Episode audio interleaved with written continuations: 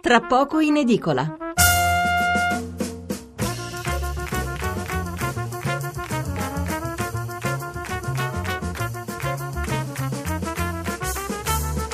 Buonasera da Stefano Mensurati e benvenuti all'ascolto di Tra poco in edicola, la rassegna stampa notturna di Radio 1.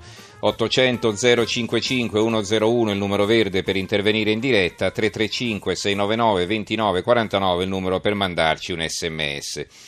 E con i guai di Donald Trump che aprono molti dei giornali di giovedì 18 maggio, in quasi tutti i titoli si parla anche di impeachment, ma non è che la questione sia poi così chiara lo sentirete più tardi. Per il resto sul fronte interno domina il caso Consip, in particolare con le polemiche sulle intercettazioni, c'è stato anche l'intervento dell'ex presidente della Repubblica Napolitano. Qualche titolo poi sulla legge elettorale, c'è Renzi che vuole imprimere un'accelerazione, per il resto davvero poco altro di rilevante da segnalare. Allora veniamo alla nostra scaletta di questa sera dove approfondiremo anche altri temi. In apertura, per esempio, uno spazio sulla visita di Gentiloni in Russia e sull'incontro con Putin, una notizia questa ignorata dalle prime pagine dei giornali ed è sorprendente. Ecco, l'aspetto sul quale vogliamo riflettere è quello delle sanzioni che tanto stanno danneggiando le nostre aziende, una scelta politica che passa sopra le nostre teste e che ci penalizza molto più degli altri. Subito dopo un ampio spazio dedicato alla nuova legge sul cyberbullismo, il bullismo via internet, eh, un passo avanti importante atteso da anni per difendere le vittime di questa forma di annientamento, perché eh, non è la presa in giro, lo scherzo dei compagni di classe, che comunque non deve mai superare certi limiti, ma eh, significa diventare vittime di un meccanismo infernale dal quale non si esce più. E ricorderete tutti il suicidio di Tiziana, la ragazza della provincia di Napoli, che non ce l'ha fatta a sopportare oltre questa umiliazione continua. Poi attorno alle 10 presenteremo il nuovo numero di Panorama e poi ci sposteremo in Sicilia per fare il punto sui preparativi a 10 giorni dal G7 quali sono le misure di sicurezza e soprattutto se i ritardi da un punto di vista infrastrutturale sono stati recuperati. Infine, ultimo spazio, a partire dall'1.30 circa, appunto le tensioni attorno alla Casa Bianca e il rischio per Donald Trump di essere sottoposta alla procedura che poi escluse dalla Casa Bianca il, eh, il presidente Richard Nixon nel 1970. Tanti, altri, tanti sono quindi gli argomenti da trattare. Stasera più che mai vi invito con le vostre telefonate ad arrivare subito al dunque perché il tempo corre. Allora, per quanto riguarda i titoli sulla visita di Gentiloni in Russia, eh, ce n'è solo uno sul Sole 24 Ore.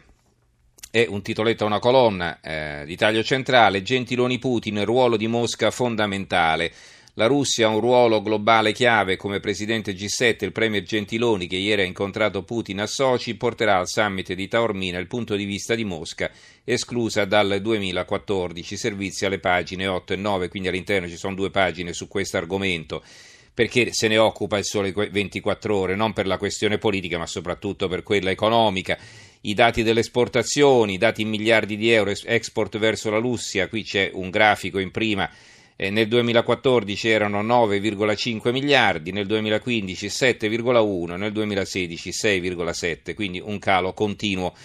Ecco, tuttavia c'è un dato positivo da sottolineare, esportazioni italiane record a marzo, balzo record per l'export italiano a marzo, con una crescita tendenziale su base mensile risultato di un progresso in Europa e sui mercati più lontani, quindi l'export in generale per il nostro paese sta andando bene, appunto con questa incognita della Russia però. Allora, è 800 055 101 il numero verde, 335 699 2949 il numero per gli sms.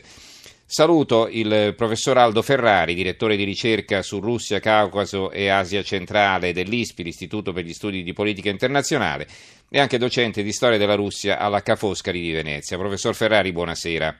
Buonasera. Allora, partiamo innanzitutto da quel che ha detto Gentiloni a Soci in conferenza stampa con Putin. Ascoltiamo. Sì, tutti conosciamo eh, l'origine eh, delle sanzioni, tutti sappiamo che le decisioni che sono state prese dalla Unione Europea sono collegate alla crisi ucraina e che la risposta positiva è collegata all'attuazione degli accordi di Minsk. Dal nostro punto di vista lo sforzo che abbiamo sempre fatto e che continueremo a fare nell'ambito dell'Unione Europea e dell'Alleanza Atlantica è quella di sottolineare che non può esserci un automatismo nel rinnovo di queste sanzioni. Bisogna che si faccia una discussione seria, naturalmente avendo chiaro l'obiettivo di mantenere l'unità dell'Unione Europea e dell'Alleanza Atlantica perché divisi non si va da nessuna parte, ma maturando queste decisioni, oltre che con l'obiettivo della unità, facendo un eh, ragionamento serio su come si sta sviluppando la situazione sul terreno in Ucraina, perché attuare gli accordi di Minsk resta il nostro obiettivo, ma dobbiamo dirci chiaramente come stanno le cose. L'Italia è molto interessata a questo dossier anche perché l'anno prossimo assumerà la presidenza di turno dell'OSCE, un'organizzazione che ha un ruolo nella sorveglianza e nell'attuazione di alcuni specifici accordi presi in Ucraina. Quindi nessuno pensi che l'Italia romperà in solitaria con i suoi alleati, ma nessuno creda che decisioni come quelle delle sanzioni possano essere prese con il pilota automatico e senza una vera discussione sullo stato della situazione. Quindi niente pilota automatico, dice Gentiloni. Allora, professor Ferrari, do- dobbiamo essere realisti, l'Italia non si può certo sfilare dalle sanzioni e questo è chiaro, però eh, altra cosa è capire se nelle stanze in cui si decide siamo parte attiva o, o se facciamo insomma un po' scena muta e ci limitiamo a sottoscrivere eh, decisioni prese da altri, no? Io purtroppo devo dire che non so se facciamo scena muta, ma sicuramente il nostro peso è molto limitato. L'Italia all'interno dell'Unione Europea è tradizionalmente uno dei paesi più filorussi, lo è stato con quasi tutti i governi per ragioni abbastanza complesse da seguire, da ricostruire, dove naturalmente l'economia ha il suo peso, ma non è soltanto questo. In Italia non esistono quelle forme di russofobia che sono diffuse in molti paesi europei, dai Baltici alla Polonia, alla Svezia, alla Gran Bretagna e tradizionalmente abbiamo buoni rapporti. Diversi governi italiani, Renzi e anche Gentiloni, hanno cercato di fare qualcosa per cambiare questa situazione, ma non abbiamo il peso per farlo.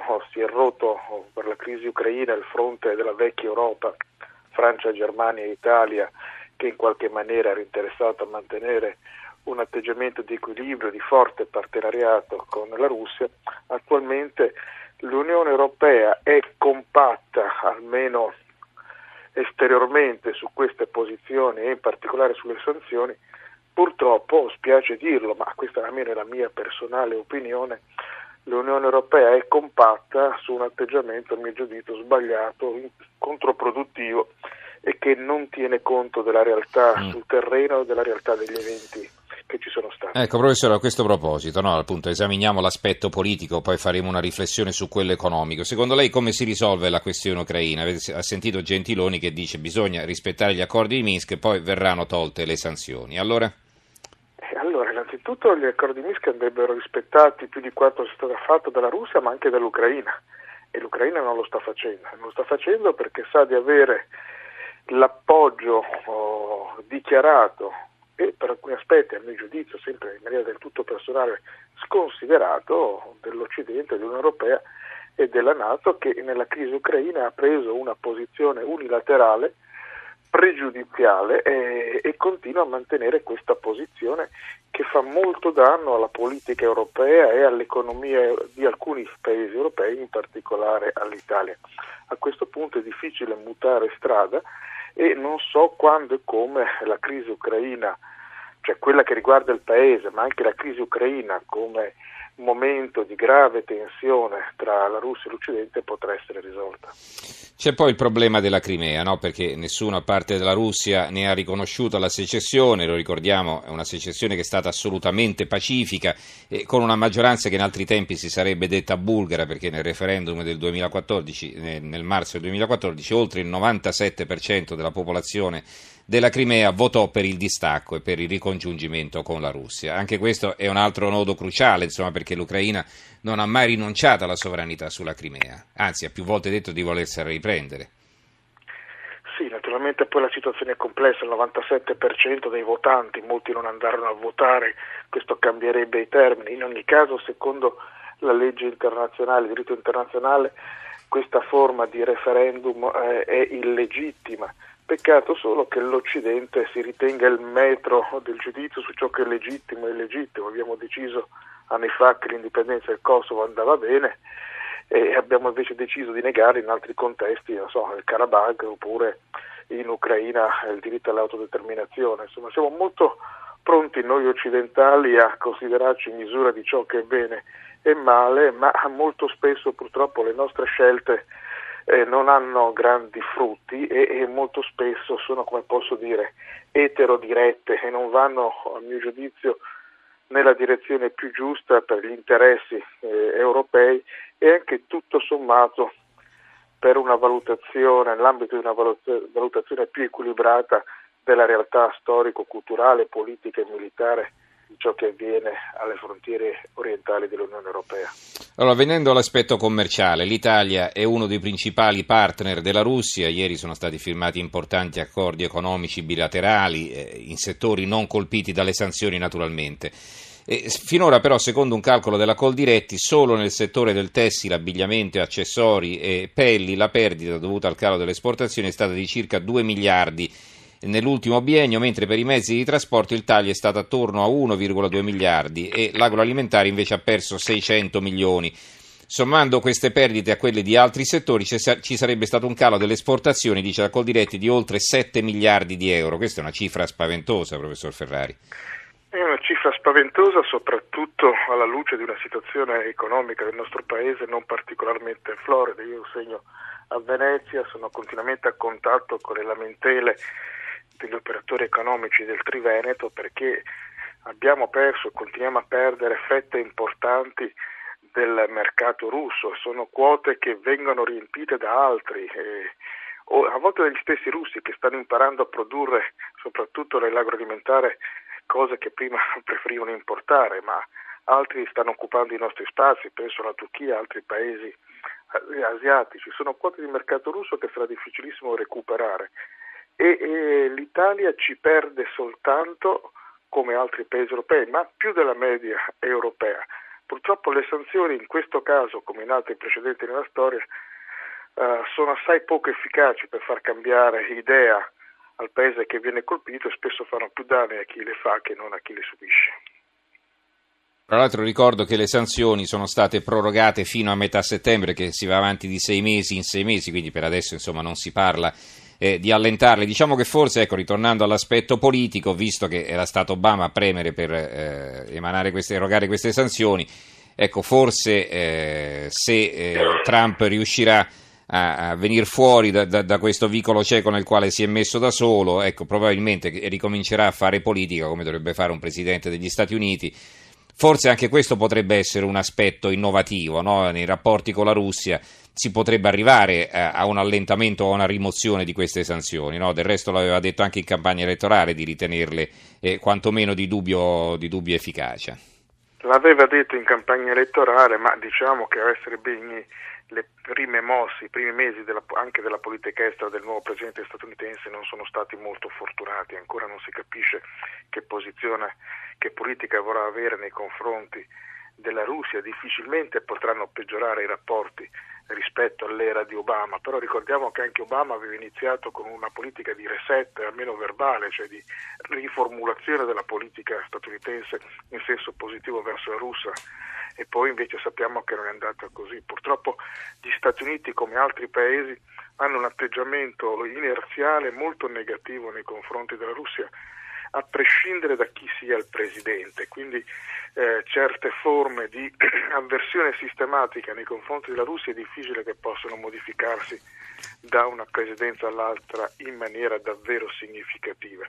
Questi primi mesi l'atteso miglioramento delle relazioni in questi primi mesi della presidenza Trump non si sono viste. Allora ringraziamo il professor Aldo Ferrari che insegna storia della Russia all'Università Ca' Foscari di Venezia e anche il direttore di ricerca su Russia, Caucaso e Asia centrale all'ISPI, l'Istituto per gli Studi di Politica Internazionale. Grazie professor Ferrari e buonanotte. Grazie a lei.